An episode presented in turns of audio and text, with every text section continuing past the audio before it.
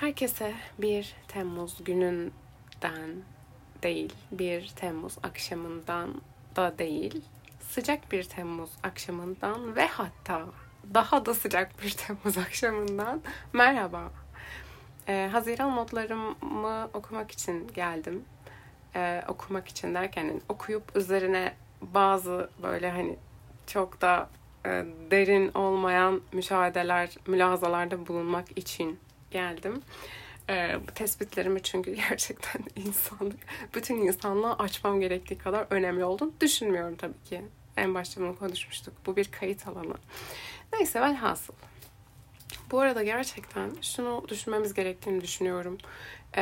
Bu Arabistan'ın bazı bölgelerinde uygulanan yazın değil, gündüzleri bu sıcak vakitlerde gündüzleri uyuyup, akşamları uyanıp, akşamları çalışmak, gezmek, tozmak vesaire sistemine geçmemiz gerektiğine dair bazı şüphelerim var. Bu konunun değerlendirilmesi gerektiğini düşünüyorum diyerek bu mevzuyu geçiyorum ve başlıyorum. 1. madde.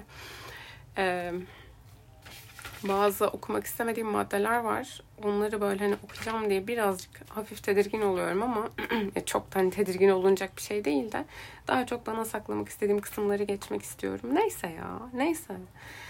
1. madde olarak şöyle bir şey, Müslüman Taksim ilkeli insanın karizmatik oluşu, vakarı ve çizdiği güçlü tablo şeklinde bir maddem var burada. Bu madde tabii ki de 2023 yılında fark ettiğim bir şey değil hamdolsun. Fakat bu ayda sanıyorum ki çok fazla örneğiyle karşılaştım ve birkaçı beni gerçekten etkiledi. Daha açmak gerekirse şundan bahsediyorum. Müslüman, daha doğrusu ilkeli bir Müslüman, hassasiyetleri olan bir Müslümanın toplum içerisinde, meclisler içerisinde kendine koyduğu sınırlar, ilkeler, çizdiği hudut hem kendine hem de insanların ona karşı geçilmez olarak adettiği ve oraya böyle somut bir şey gibi koyduğu bu sınırlar, bu hudut gerçekten bana çok karizmatik geliyor. Bu da tek bir cinsiyete bağlı olarak aslında sarf ettiğim bir tanım, bir iltifat değil. Genel bir tanımla bir Müslüman hanımın, bir Müslüman beyin toplum içerisinde varlıklarının ilkeli bir şekilde ortaya konması ve tabii herhangi bir yadırganmak, yargılanmak, dışlanmak gibi olumsuz olan dönütlerin hiçbirini pek de umursamadan, bu tip geri dönüşlere çok da fazla kıymet vermeden kendi varlıklarını sürdürebiliyor. Sadece varlıklarını değil, kendi duruşlarını, onun varlığını ortamda sürdürebiliyor olmaları gerçekten beni çok etkiliyor. Aslında yapmamız gereken şey tabii ki bu. Elbette bu çok vakarlı bir duruş. Bu Müslümanın elbette vakarlı olması gerekiyor bu ayrı. Bu çok karizmatik bir duruş ve o yüzden böyle bir şey gerekli değil. Zaten Müslüman'da bulunması gereken hasletlerden birisi ilkeli olmak. En öncelikle gelen şeylerden bir tanesi hatta. Fakat bunun toplum nazarında bence böyle sosyal olarak yansıması gerçekten güçlü bir tablo ve bence imrenilecek bir hal ortaya koyuyor. Bir tarafta tabii ki bu siyah ve beyaz olarak ayırmıyorum. Fakat öte yanda bir hudutsuzluk mevcut. Bir sınırsızlık. Hiçbir şeyin, bence insanlık onurunu muhafaza eden şeylerden bir tanesi elbette ki benim inanışıma göre İslam'ın koyduğu bu ve çizdiği bu sınırlardır, bu ölçülerdir. Bu kararda, bu dengede olmadığı müddetçe tabii ki çok farklı şeyler. Aslında bu çok derinlikli bir konu. Böyle yekpare bir maddeyle geçilebilecek bir konu değil elbette. Fakat genel olarak zaten bunun sebebi, bu vakarın sebebi İslam'ın insan onuruna layık çizdiği bu sınır.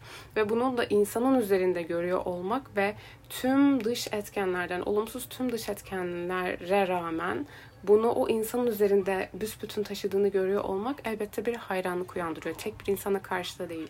Gerçekten hamdolsun. Bu ayda o kadar fazla insan gördüm ki bu şekilde. Bir ortama girerken eğer onun hududuna uymuyorsa bu, onun meşrebine uymuyorsa, hassasiyetleri dışındaysa bunu çok güzel ve kolay ve gerçekten karakterli ve ölçülü bir şekilde buna dur diyerek ya da bunu reddederek, o ortamda bulunmayarak gibi duruşlarla çok fazla şahit olduğum için ekstradan eklemek istediğim bir madde olan, ama öyle bir madde ki gerçekten ben bu madde üzerine saatlerce konuşabilirim. Çünkü hem büyük bir hayranlık, fakat bir taraftan da çok fazla eksikliğini hissettiğimiz için derinden, temellerinde var olan sıkıntılar üzerine de derin bir şahide halinde olmamız gerektiğini düşündüğüm bir madde. Diyerek bu maddeyi geçiyorum çünkü gerçekten 15 dakika falan aralıksız konuşurum. Yani kemiksiz 15 dakika falan. Neyse, bir diğer mesele, bu ay bitirdiğim bir kitap var. Aslında bu kitap herhalde benim liseden beri etrafımda var olan, ama böyle bir türlü niye bilmiyorum ama biraz hafife alarak okumadığım bir kitaptı. Beş Sevgi Dili diye, aslında herhalde Türk toplumunun kitap okuyan Türk toplumunun %70'inin vakıf olduğu bir kitap olabilir. Ben bu ay bir birisinin kitap hakkında söylediği bir şey üzerine okumaya niyetlendim ve bitirdim. Şöyle ki, ben mesela Enneagram'ı çok severim. Böyle hani insan genel olarak çok seviyorum. Kategorize edebilmeyi, bir şeyleri çok seviyorum. Ve bu Beş Sevgi Dili'nin kitabında tabii ki kategorilerin istisnası dahilinde de bir şeyler olabiliyor, ama bir şeyleri tanımlayabilmek, sevgi dillerini tanımlayabilmek, atıyorum onaylayıcı cümleler, fiziksel temas, hediye alma, hizmet eylemleri ve benzeri şekilde bunları tanımlayabiliyor olmak ve karşı tarafın dilini, anne, baba, eş, dost, şu bu, onun sevgi dilini okuyabiliyor olmak gerçekten şu hayatı daha yaşanılabilir, daha anlaşılabilir kılıyor ve bu yönüyle gerçekten de sevdiğim bir kitap oldu. Ağır bir kitap değil, zaten hızlıca okunabilen bir kitap. Yani eğer ki imkan bulursanız ve hala okumadıysanız benim gibi okuyabilirsiniz. Güzel, keyifli. Bir diğer madde, şu an hala hazırda tabletimin üzerinde olduğu laptop sehpası aldım kendime. Böyle güzel ahşap bir sehpa. Çok uzun zaman boyunca dedim ki ya bu çok gereksiz bir şey, almayayım bunu. Yani bu yatakta kullanılabiliyor ya da yerde otururken kullanılabiliyor. Hatta ben masanın üzerinde bile ayaklarını kapatarak kullanıyorum. Çok fazla masaya böyle eğik bir şekilde baktığım için boynum bir müddet sonra ağrımaya başlayabiliyor ve bunun bu yapılabiliyor, açılandırılabiliyor olması bu sehpanın ve bazı bölmeleriyle birlikte böyle küçük, kompakt fakat bir taraftan da çok kullanışlı bir alan sağlıyormuş. Bunu yeni keşfettim ve çok memnunum. Hatta hani ara ara böyle geçerken görüyorum laptop sehpamı, diyorum ki of iyi ki almışım seni ya deyip geçiyorum. O kadar memnunum. Hamdolsun, maşallah. Allah'ın olanlardan saklasın. Herkese de tavsiye ediyorum. Bütün böyle masa başında çalışan arkadaşlarıma da bunu darlıyorum bir miktar. Bak güzel güzel, hadi denersin diye.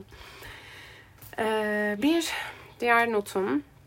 What is a Woman belgeselini izledim ve bu belgesel hakkında da tıpkı ilk maddede olduğu gibi gerçekten saatlerce üzerine konuşulabilir bir belgesel olduğunu düşünüyorum. Genel olarak tabii ki belgeselin ihtiva ettiği mesele zaten saatlerce konuşulabilecek bir mesele. Bir parantez açarak aslında 5 dakikada çözülebilecek bir mesele de muhatapları hasebiyle saatlerce konuşulması gereken bir mesele haline geliyor. Bence gerçekten muazzam bir belgesel. Öte yandan şu da var. İşin bu mevzunun genel olarak belgeselin muhtevasında işlenen meselenin dini olarak ele almayıp, tabii ki zaten bir gayrimüslim bu belgeselin yapımcısı ve yapımcıları, dini olarak değil gerçekten toplumsal olarak ve bilimsel olarak ele alınıp içerisindeki tezatları, içerisindeki akıl almaz önermeleri çok bariz bir gerçeklikle insanın yüzüne vurması sebebiyle bence çok vurucu, çok cesur değil, çok insani bir belgesel, ama şu düzlemde gerçekten çok cesur bir belgesel.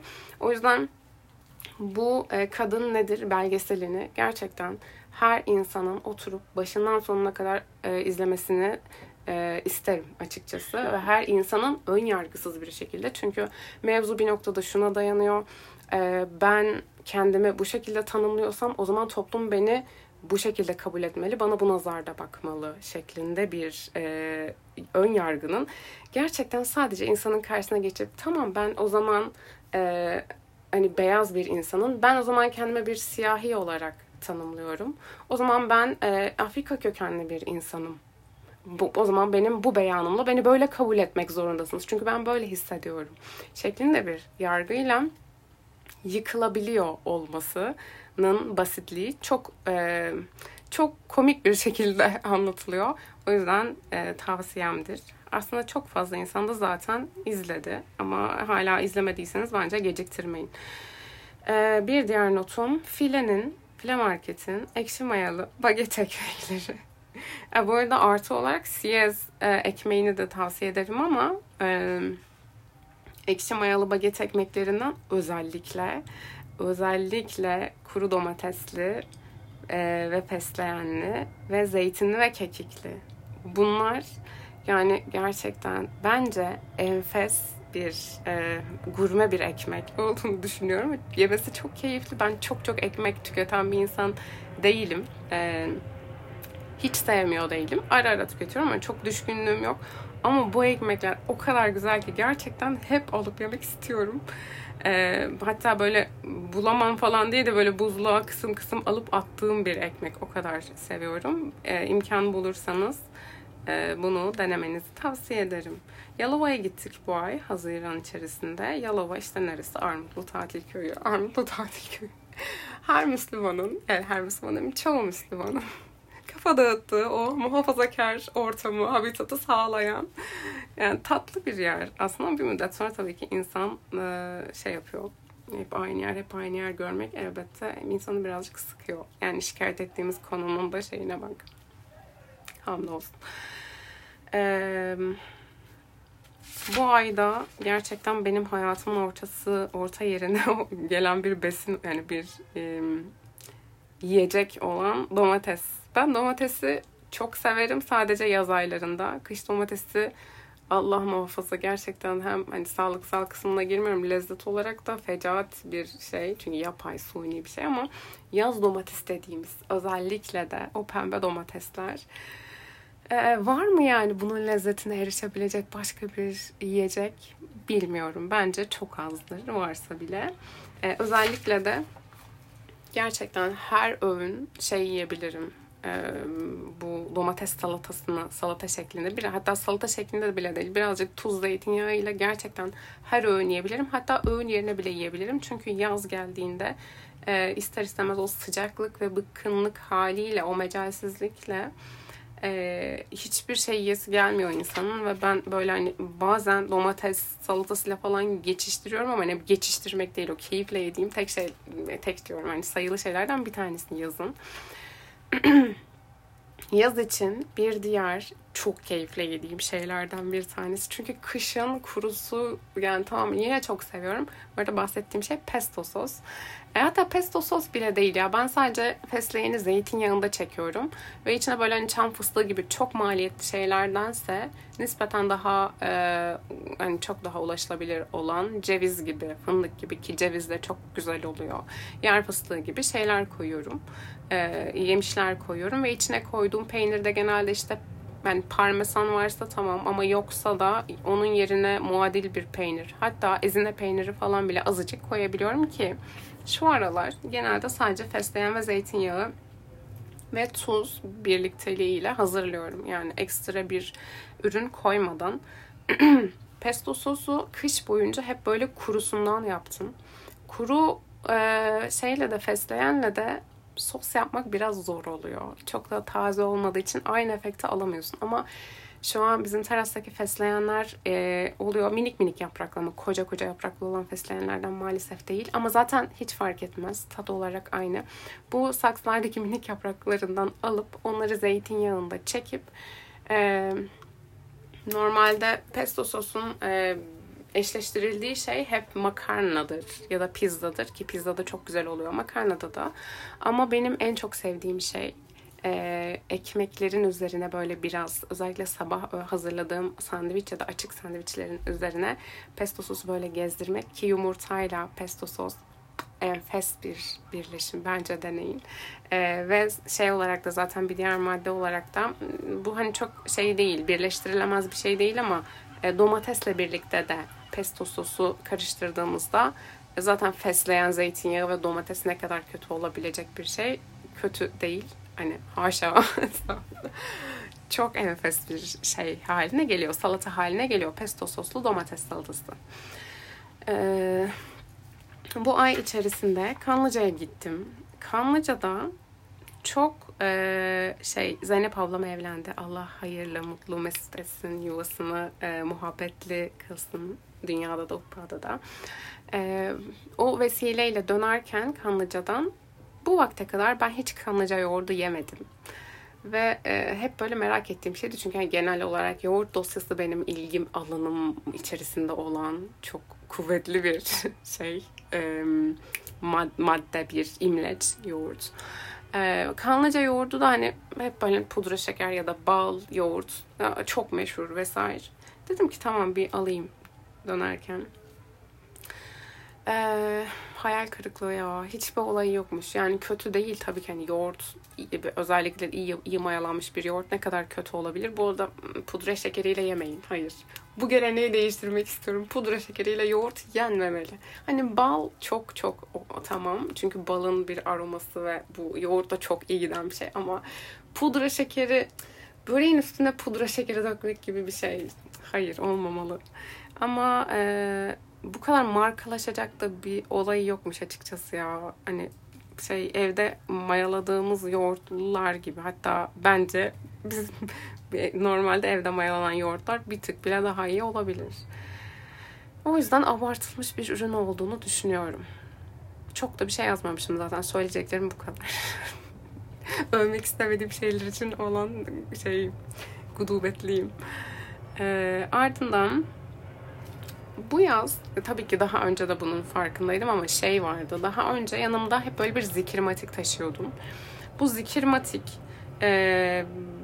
tabii ki insanın parmağındayken bir salavat, bir besmele, bir istiğfar çekmeye vesile oluyor. Ama ben bir müddet sonra o böyle benim elime takıldıkça ben bir gıcık oluyorum. Onun yerine bu yaz yaptım. Çantamın köşesine ki ben hani zikirmatik mi tesbih mi, kesinlikle tesbih. Bazı şeylerde çok tuhaf bir gelenekselci oluyorum ama tesbihle zikir çekmek bana daha keyifli derken daha iyi geliyor. Daha çok seviyorum. O yüzden çantamın kenarına böyle bir tesbih asıp onunla böyle hani gezerken boş kaldığımda da bir gözüme takıldığında da alıp böyle bir tesbih çekmek hoşuma gidiyor. Bu da yanında tesbih taşımanın ehemmiyeti olarak işlenmiş. Şu oralar böyle buna taktığım için her çantamın kenarında bir tane tesbih asılı böyle. İyi yani. Neyse. Boş gezmiyoruz en azından. Bu ay bir şey denedim. Bu yine viral olan, bir ara viral gibiydi yani. Belki de bana viraldir bilmiyorum. Çok meseleyle, yeme içme meseleleriyle, tarif mevzularıyla iç içe olduğum için. Karpuz kabuğundan salata gördüm. Karpuzun böyle yeşil kısımlarını sıyırıp, içindeki o beyaz kısmı alıp onu domates ve soğanlı böyle bir salataya dahil etmek. Zaten fikir olarak çok tuhaf değil. Çünkü çok böyle lifli bir yapıya sahip değilse eğer ya da o kadar almıyorsak, derinden almıyorsak kabuğunu, o zaman zaten salatalık gibi bir şey aşağı yukarı. Güzel de oldu açıkçası. Dediğim gibi ama o sert kısımlarından arındırmak lazım. Bence karpuz kabuğunun faydalı olduğuna dair kafamda bir bilgi var ama ispatlayamam. Çünkü sadece duydum böyle bir şey. Bir gerçekliği var mı yok mu da bilmiyorum ama inanıyorum bu bilgiye. Öyle zihnimde mevcut olduğu için boşu boşuna durmasın diye inandığım bir bilgi. O yüzden bu yapılabilir. Ama kaç kere yaptığımızı sorarsanız 2-3 kere falan yaptım herhalde. Yapmaya devam edebilirim. Üşenmediğim takdirde. Ama güzeldi. Karpuz kabuğundan salata güzel bir şey. Bu domates, salatalık, soğan, artı karpuz kabuğu, zeytinyağı bilmem ne. Limon. Bir de yani karpuz kabuğuna hiçbir eklenti olmadan limon, zeytinyağı, tuz koyduğumda da güzel oldu. Onu da bir alt bilgi olarak geçeyim. Çok önemli bir alt bilgi çünkü. Neyse bir diğer mevzu. Ben ilk kez kanoya bindim bu ay. Onu da böyle Meyra ile eve dönüyorduk. Sonra böyle deniz kenarında kano gördük. abla dedi. O da hani abla deyince zaten o tarakta çok da bezim yok değilmiş. Ben de hani yan cebim boş şeyiyle, tavrıyla. Neyse bari çok istiyorsun diyerek bindim. Güzeldi yani zaten daha önce botta bulunduğum için çok da ilginç bir şey gelmedi ama çok güzeldi yani, tatlıydı. Daha binerim herhalde, İstanbul'da böyle kano etkinlikleri oluyordu. Hep es geçiyordum. Bundan sonra dahil olurum diye düşünüyorum. Sonra vişneli beyaz çikolatalı kek. Bu ayın favori tarifi. Şöyle normal, aslında hiçbir şey olmadan, numarası olmadan normal bir kek harcını düşünün ve bolca vişne artı işte 1-1,5 tablet kadar beyaz çikolata. Bu arada marketlerde beyaz çikolata bulmak bu aralar zor oldu galiba. Her gittiğimde bulamıyorum. Nedir bu kıtlık, benim ilgimi çekti sadece. Sadece bu tarif yüzünden bu arada, çok aldığım bir şey değil. Ama böyle işte 1,5 paket kadar, 2 de olabilir, 1 de olabilir. Bu tamamen tercihen. Onları hafif unlayıp, vişneleri de birazcık böyle unla karıştırıp şey yapıyorsunuz. Kek harcının içine koyuyorsunuz. Böyle enfes bir şey oluyor. Gerçekten çok lezzetli bir şey oluyor ya. Hiç abartmıyorum. Abartıyorum boşuna. Fuzuli bir abartı değil bu. Güzel. Bir sonraki madde. Kuşluk namazına bir başlık atılmış. İşrak yani. Aslında bu hani işrak namazını da bu hep böyle kendimi açıklamak derdindeyim ama işrak namazı tabii ki yeni öğrendiğimiz bir şey değil. Fakat mahiyetini de yeni öğrenmedik. Ama herhalde böyle insanın zaman zaman bazı şeyler aklına böyle bir şimşek gibi çakıyor. Ya hani şunlara artık dikkat edeyim. Hani böyle birden insan kalkar ve şey söyler ya. Ya evvabin namazlarını artık kılayım, dikkat edeyim. Ya da cuma günü Kehf suresi okumaya artık dikkat edeyim. Yani minvalinde bir şey bu, uyanış bu. Kuşluk namazlarını ara ara kılıyordum fakat aklıma şu hadis geldi. Bu Riyazu Salih'in okumalarını yaparken sürekli böyle sadaka ve kuşluk namazı şeyi vardı, eşleşmesi vardı kafamda. O da şundan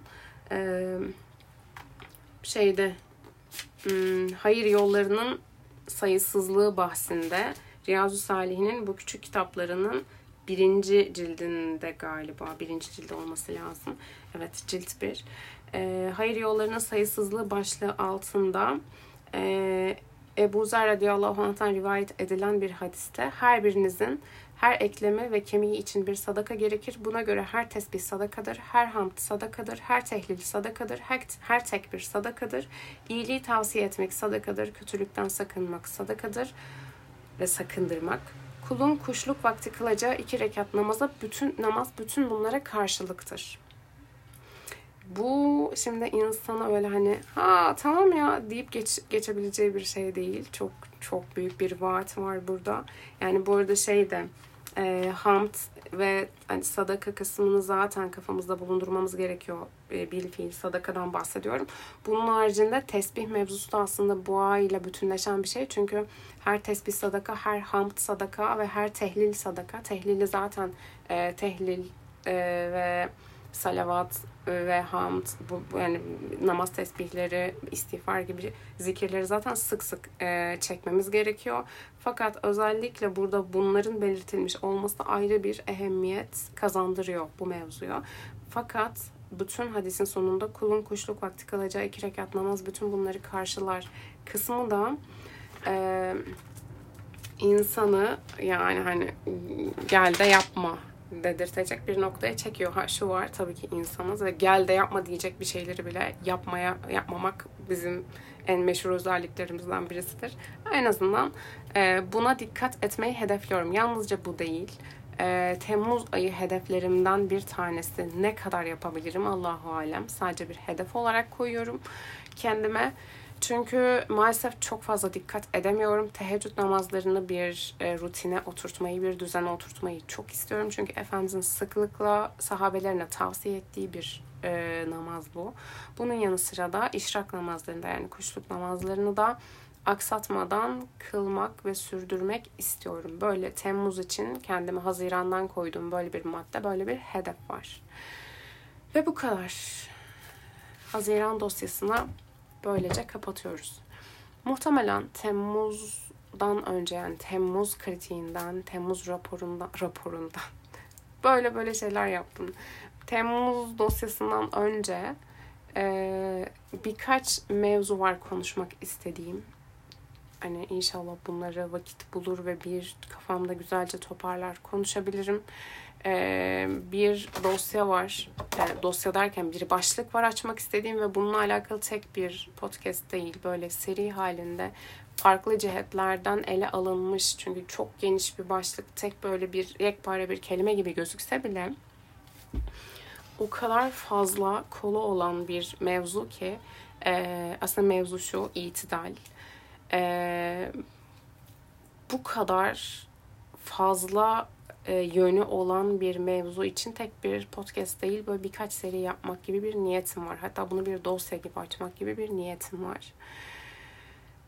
Ah, İnşallah Rabbim yapacak güç, kuvvet ve istikrar nasip eder bana. Ama olacak inşallah. Niyetimizi güzel alalım. Bir sonraki podcast bölümünde görüşmek üzere. Beni dinlediğiniz için teşekkür ederim. Allah'a emanet olun.